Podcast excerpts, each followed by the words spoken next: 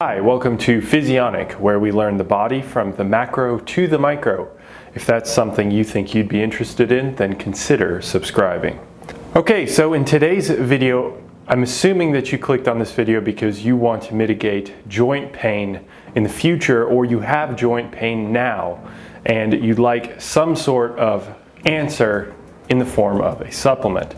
Well, this is the video for you. The reason we're talking about glucosamine today is that glucosamine is a highly effective supplement that works on the cartilage that's between your joints. So really any sort of area where you might have cartilage, glucosamine is used by particular cells known as chondrocytes.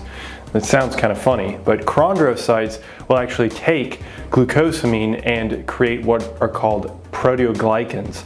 These proteoglycans are the actual structure that create your cartilage. So the more of those that you have, the better. And of course, as we age, we tend to start to lose the ability, or at least we don't synthesize, we don't build as many of those proteoglycans as we might be able to. So supplementing with glucosamine, especially early on, but even later on in life is certainly beneficial. That said, there are many different types of glucosamine. There's glucosamine sulfate, glucosamine N-acetyl-glucosamine, as well as glucosamine hydrochloride, and I'm sure there are others out there as well.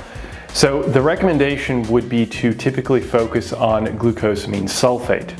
Uh, glucosamine sulfate is the one that's used in most uh, trials in terms of studies, and it's also the one that's been proven to work the best. Uh, some of the others actually have other benefits, but in terms of overall for the general population, it would be recommended to stick to glucosamine sulfate. Now, in terms of the amount that's usually taken in particular studies and just in clinical work, is around 1500 milligrams per day. Now you might be thinking, should I take all of that at once or should I break that up into smaller doses, like maybe three times 500 milligrams?